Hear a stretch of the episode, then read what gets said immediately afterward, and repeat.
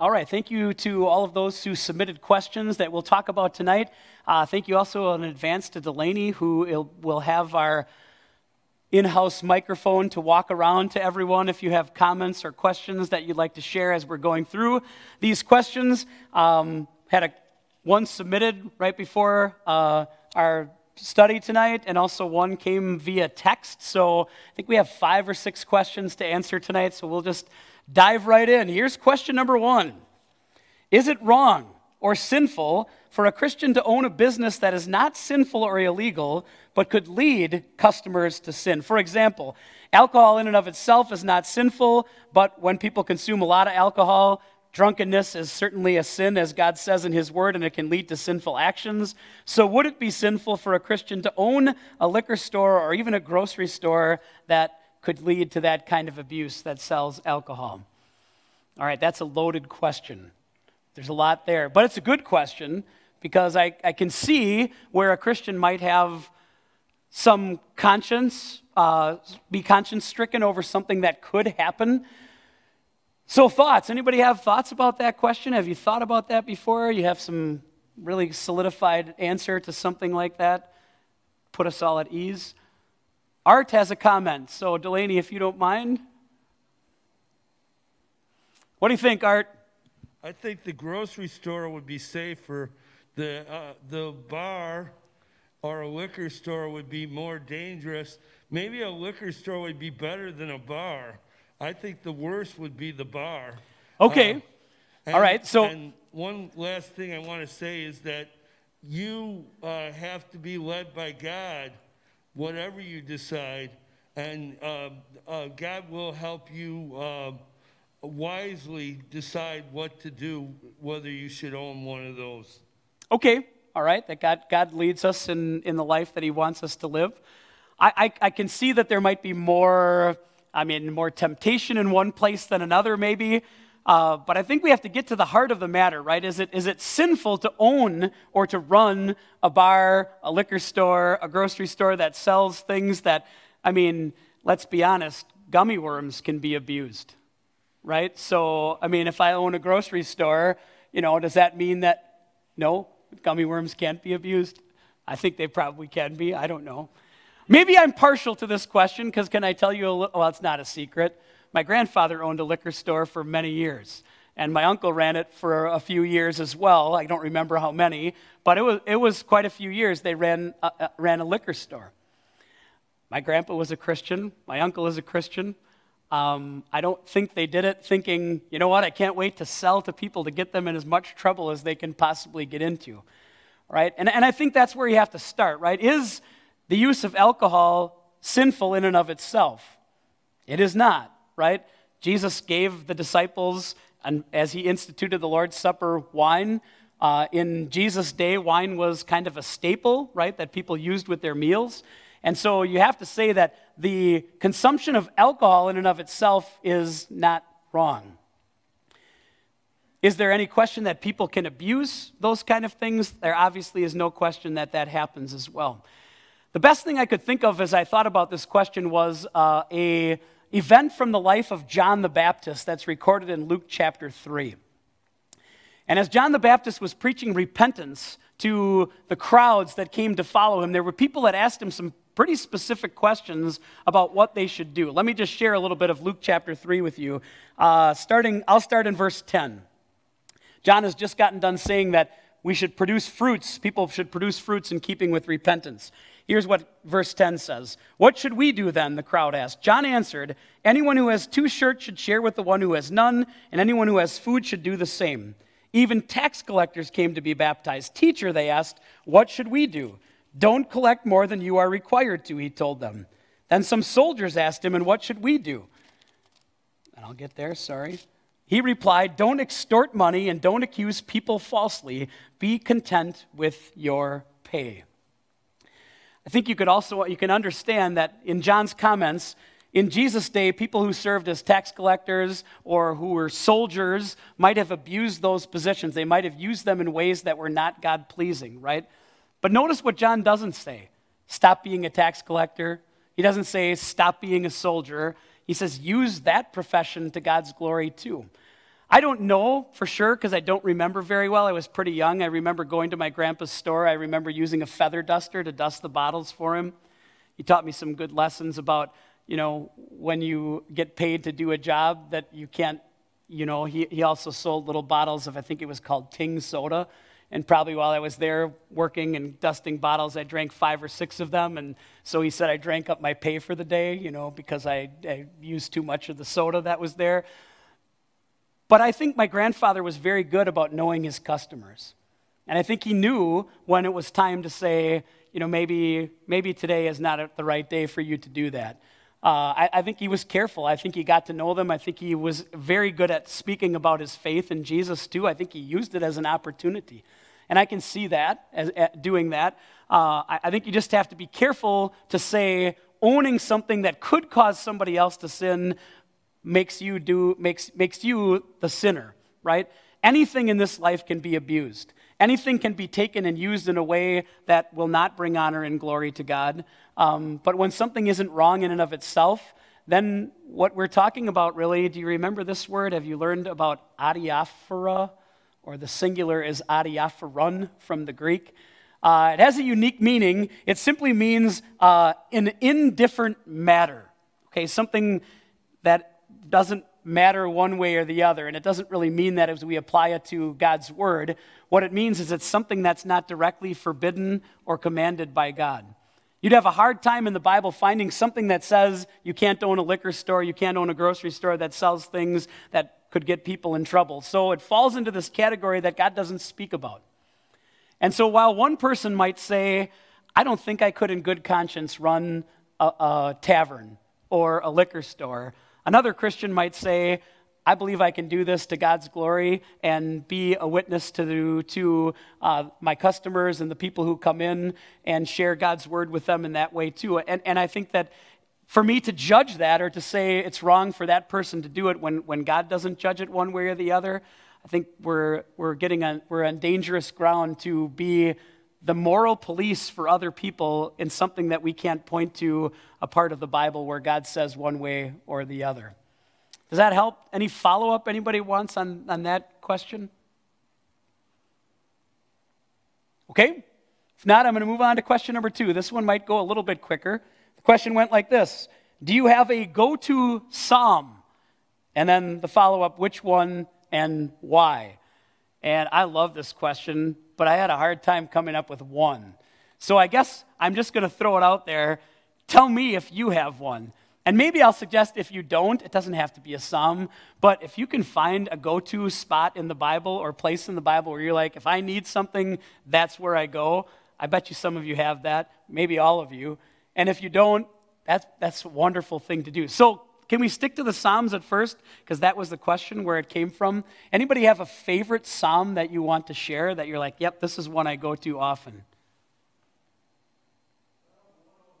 Psalm 103. Yep, a good one, right? Praise the Lord, O my soul. Forget not all his benefits. As far as the east is from the west, so far God has removed our transgressions from us. Some great verses in Psalm 103. You got one over there, Natasha? Psalm 139. Ooh, I have that coming up too.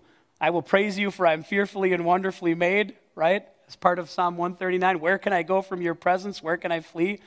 Yeah, okay, good. Psalm 23 is a great one, right? The Good Shepherd Psalm. Um, yep, great. Okay, I'm, I'm going to share the one that's been my go to for the last, uh, I would say, month or so, maybe a little bit more. I love Psalm 42 because Psalm 42 has a, uh, well, it, it really is a struggle that the author is having inside of himself, right? He keeps going back and forth to why, are all, why is all this bad stuff happening, but I trust in God's unfailing love. And it's like this volley that's happening in his mind. But I love the first verse. Uh, As a deer pants for water, so my soul pants or longs for you, O Lord. And it's just the psalmist going back and forth. It's a pretty good one if you want to check that one out. I love Psalm 13 because it feels like sometimes, especially over the last year, we've asked the same question over and over again How long? How long Is COVID going to continue to cause troubles? How long until the mask mandate isn't around anymore, right? How long? And that's what the psalmist says uh, in Psalm 13, too. And at the end, he comes back to the same thing, but I trust in your unfailing love. That ultimately God is, God is in control. Any other Psalms or other, other parts of Scripture that people want to share? All right, you can think about that. Share them with me sometime. That would be a great one. All right, here's the next one. This one's kind of heavy, so I think uh, we'll spend a little time on this. Um, but I think it's important because uh, statistics that I've read recently are that one in four, one in four women, sometime in the course of their life, will be sexually assaulted. It's crazy to think about. 25%, one in four. It's a lot, quite a bit lower for men, but there's still a sexual assault that happens to men too. So here's the question What biblical advice or comfort can we give someone who has suffered a sexual uh, assault? How do we help them overcome the guilt if they feel they put themselves in that situation? And then, should a Christian report a sexual assault or not? Okay, there's a lot there. So let's take those questions one at a time. Let's start with the first one because I think this is probably the one that, that we can get the most mileage out of for our own Christian lives. How, how do you bring comfort? How do you help someone who's gone through something that is as life altering as going through a sexual assault? Any thoughts about what you can say to someone who's gone through that?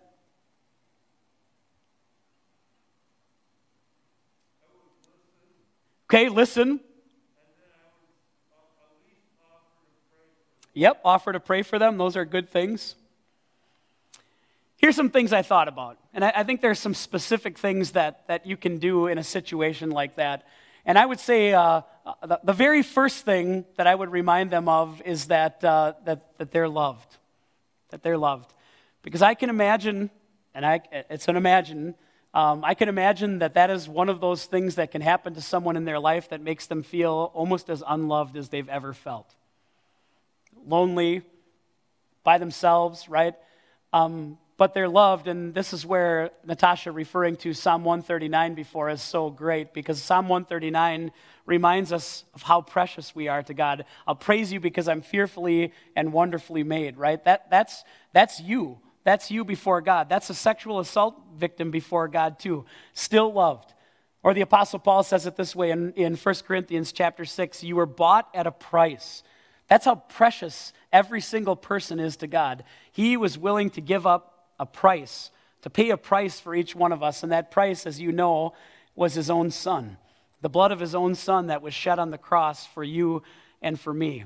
Maybe John 3:16 is just a great way to remind someone that they're loved. God so loved the world that he gave his one and only son that whoever believes in him will not perish but have eternal life. And I, think that's a great place to start because it, it, everybody needs to hear that, right? We're loved. We matter to Jesus. The second thing I thought about is to remind them that, that they're not alone. Because again, that, that feeling of loneliness, that feeling of being unloved has to be a part of, of what you go through. Uh, and, I, and I jotted down just a couple of passages that I thought of as I thought about the fact that people are not alone. Psalm 9 9 says this The Lord is a refuge for the oppressed, a stronghold in times of trouble. Or this one from Psalm 147 uh, The Lord heals the brokenhearted and binds up their wounds. I think of the story of Hagar. I'm not sure if you're completely familiar with the story of Hagar from the book of Genesis. Uh, it comes from Genesis chapter 16. Hagar was the maidservant of Abraham's wife, Sarah. You might remember that when God was slow, according to Abraham and Sarah, in keeping his promise to give Abraham and Sarah a son, Sarah wondered if maybe that son was meant to be born through another woman and not her. And so she encourages Abraham to spend the night with her maidservant Hagar and have a child through her. And Hagar becomes pregnant. Do you remember what happened next? There was instant tension between Hagar and Sarah because her maidservant was able to give Abraham the one thing that Sarah had been prevented from giving him. It got so bad, the Bible simply just says this that Sarah mistreated Hagar to the point that she had to run away because she was being mistreated. And as I think about that, I, I think about Hagar's place in all of this. You know, she, she was a servant, so she probably didn't have very much to say. So maybe, maybe Sarah's mistreatment of her wasn't necessarily physical. It certainly would have been emotional. But she was told to go spend the night with Abraham and then became pregnant with his child. Could, could anything be more demeaning than that? And then being rejected um, by the person that you were serving because you were now pregnant? And when she ran away, there's some really interesting things that happen because God stops her. God tells her to go back. And God promises that He's not going to leave her and that He's going to bless her even through the son that she's going to have.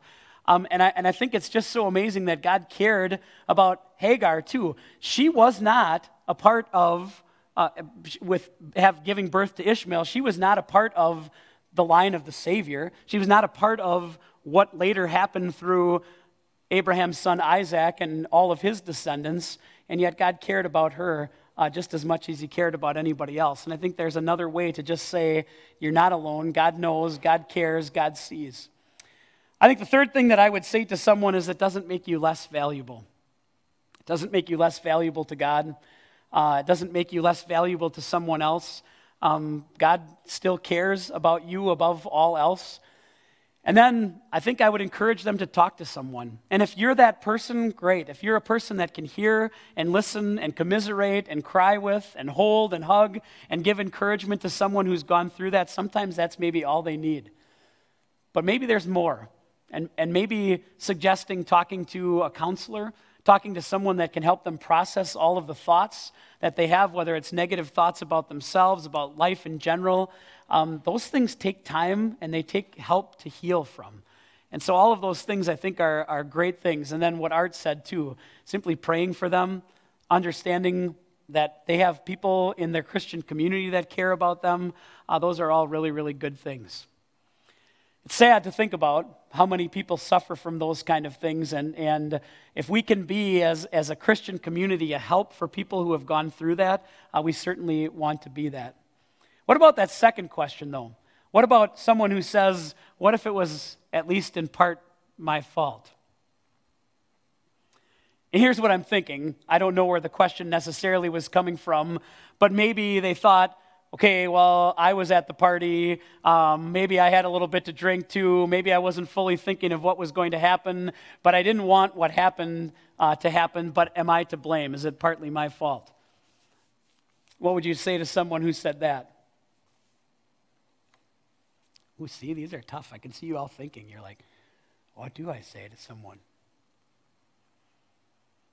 I, I don't know how much it changes. I mean, I think you still, I, I, you do have to finally tell someone when something happens to you against your will, it's, it isn't your fault. I mean, in the end, it, isn't, it is not your fault, right? Somebody did something to you that you didn't want to happen. You cannot take the blame for that yourself. I think there's a warning there, certainly, right? Uh, there's a warning there to all of us to say, how do we keep ourselves in a situation where that might not happen to us? Maybe you have to use the buddy system, right? Maybe you have to make sure that there's somebody watching out for you and that you can watch out for somebody else. But those things can happen a lot more easily than, than we probably would care to admit.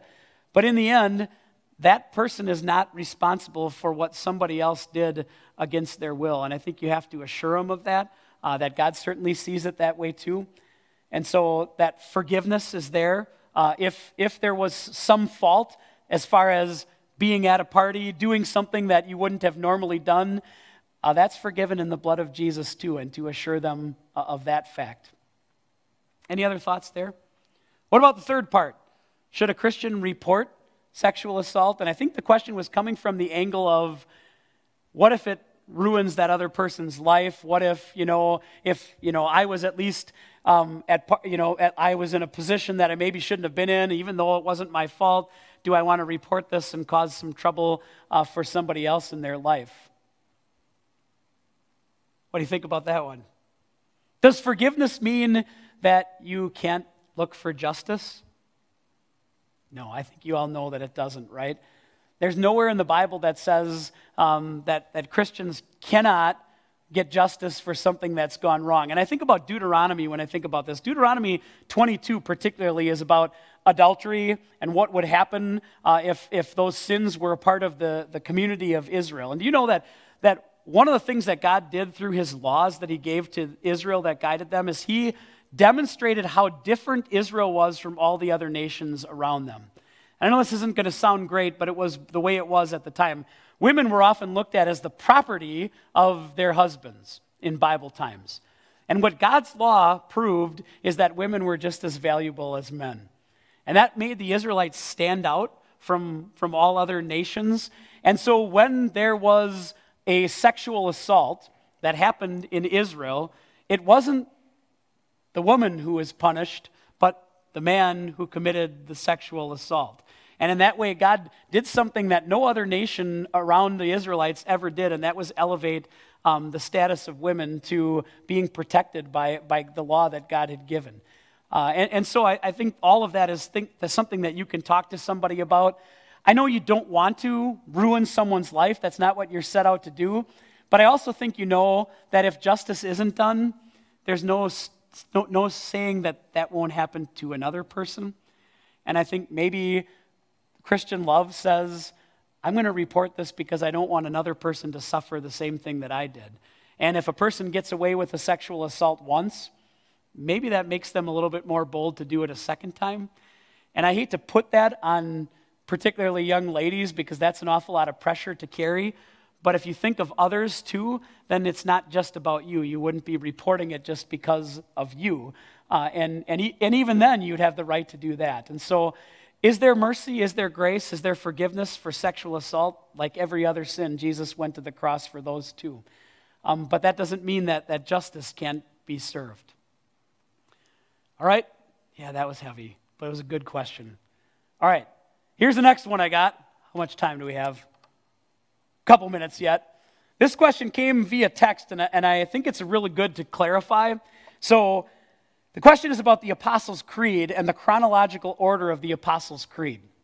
So, in the Apostles' Creed, if you remember how the um, exaltation of Jesus went, so after we get done with the crucified, died, and was buried, then the next things say he descended into hell. On the third day, he rose again from the dead. He ascended into heaven. He's sitting at the right hand of God the Father Almighty. From, them he will, from there, he will come to judge the living and the dead. And so the question is is that the right chronological order to put the descent into hell before the resurrection from the dead? And the answer to the question is I don't think that was the intention of the Apostles' Creed, to put it in chronological order. Jesus certainly descended into hell before he appeared to anyone when he rose from the dead on Easter Sunday, right? So, sometime after Friday, when Jesus died on the cross, he came to life. He was made alive by the Spirit, Colossians chapter 2 says. And then he went and preached to the spirits in prison. That was a, re- a, reference to the descent into hell. So Jesus was alive when he descended into hell. So, in effect, he had risen in the fact that he was alive again before he had ever left the grave and appeared to people on Easter Sunday morning. But as the Apostle Creed, as Apostles' Creed is laying it out, the biblical events would say, well, people didn't see Jesus, so the third day he rose again from the dead. It doesn't mean that he wasn't alive before that, it just means that's when people witnessed his resurrection from the dead. Does that make sense? It's a clarification, I guess. All right, one last one, and this is a good one also. The last question I got for tonight is sim- simply this What's the biblical stance on eschatology? Ooh, there's a big word eschatology. Eschatology is a fancy word for end times. What's going to happen at the end times, right? And so you might know, you maybe heard words like millennialism, that there is this idea that Jesus is going to come back and rule on earth for a thousand years uh, again. And there are false teachings that have come up about the end times, really in, in lots of different circles and lots of different ways. But as the Bible lays it out, and as we teach it, it simply is a single return of Jesus that is going to happen on the final day, Judgment Day. And on that day, John chapter 5 tells us all who are in their graves will come out. Some will rise to eternal life, and others will rise to eternal condemnation. Um, but that, that's the, the end time events. Jesus is coming back. If you want to lay it out, what's going to happen on the last day, 1 Thessalonians 4 is a great place to go. There's going to be a loud trumpet blast, the, ark, the voice of the archangel, a command of God, and then Jesus will come from heaven when that happens, and the dead will be raised. They will join together, the living will join together with the dead and meet the Lord in the air, and so we will be with the Lord forever, is the way the Apostle Paul lays it out in 1 Thessalonians. No rule of Jesus on earth, no second chance for people on earth, no rapture of Christians before that last day. Jesus is coming back once, and he's going to come back to judge the living and the dead, as the Apostles' Creed says. So that's a real quick eschatology in a nutshell.